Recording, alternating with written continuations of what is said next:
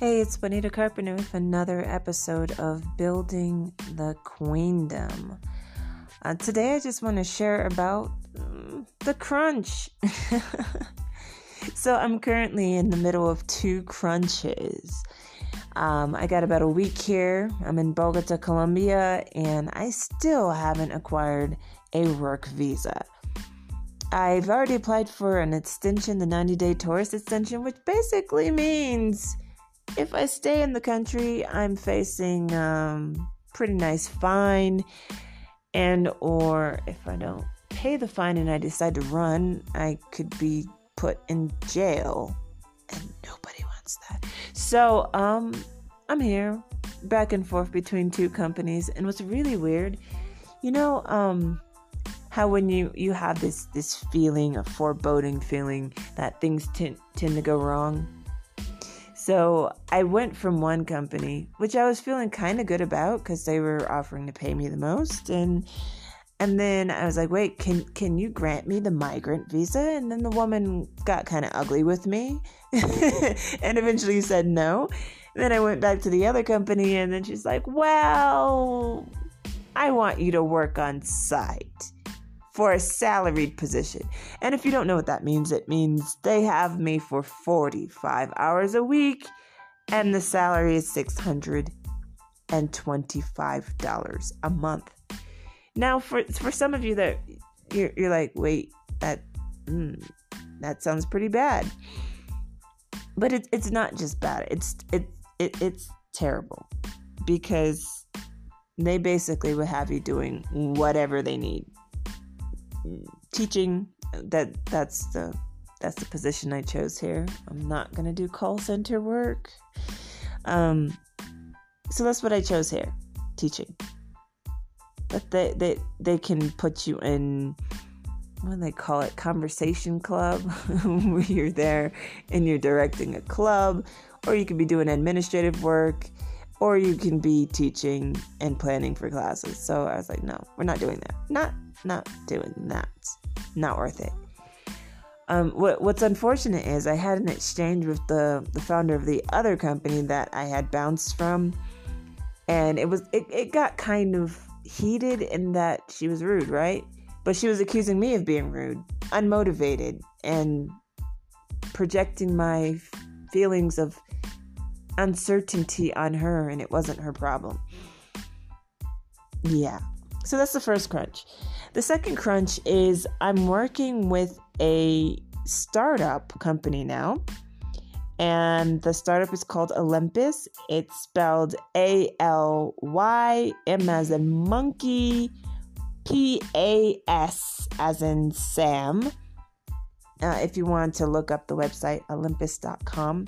So I'm working with this this startup, and basically my job is sales director securing sponsors for this education website. And I mean, I love everything about this education website. I just happened to apply as a teacher. I was like, okay, I can build some courses. This would be great. I don't have to worry about the Teachable platform, etc., etc. You know how it is. There's lots of platforms you can put courses on online, and um, it's it's still like having your own business, and there's a lot of different um, things to manage when you have your own business. I just, I just put it like that. It's a lot easier just to pick up a paycheck from another company than to do do all the different facets of managing your business. But um, so those are the two the two things. So today is the 29th, right? Cindy needed everything in place before the 30th and I, I want to share something interesting about Cindy and something interesting about me. Both of us have gone through this thing called the crunch. Basically, it's when you're you're you're under pressure of a deadline to produce something, to make something happen. Usually it's coming up with money, right? She needs sponsors for the website in order to hire people to build things out. And she needs the teachers to put their courses on there so that she has something to sell to students she's doing pretty well with like getting the teachers on. But early in the month, it was not happening. Everybody was procrastinating because that's what people do. But I want to talk about this because maybe you've experienced this yourself. You know, when you're under time pressure to make something happen, you can make this happen. It's a trait of an entrepreneur. It's like you have pressure, you have a challenge, you make it happen. You put the time in. And and then there's there's the the other alternative. I, I would say if you have the employee mindset, maybe you do the freak out thing. Freak the freak out and shut down. And so if you still have that that mindset, this is something to cultivate. Trust. Both of us have faith in creation, creator, universe, whatever you want to call it. The the thing that kind of works out our lives. Both of us have faith that there's energy or force working for us. We call it different names for sure. Um, maybe, maybe we do. But both of us have gone through this experience where we've been in a kind of situation that seemed impossible and then it worked out anyway. So I'm recording this specifically for you to get this side of the story. And then, like for next week, for all of you to hear what actually went down, what actually happened, because I have some work to get back to. But I, I wanted y'all to know this is a magical time where all of your energy is focused on one specific result. And for me,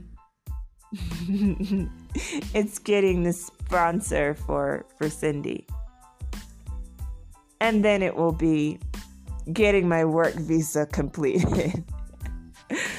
yeah, I'm I'm I'm excited. I'm excited, y'all. So that's it. That's what I wanted to share for today. And again, you can find me on Instagram at Make Today Extraordinary. I had to make it really long for all of you to have trouble spelling it. I'm feeling silly.